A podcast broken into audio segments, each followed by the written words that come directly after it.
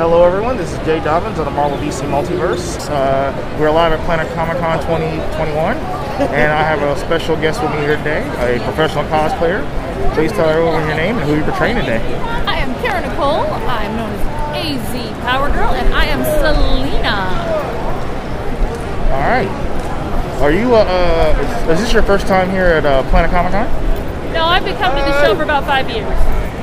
Okay. And uh, what made you want to portray this role?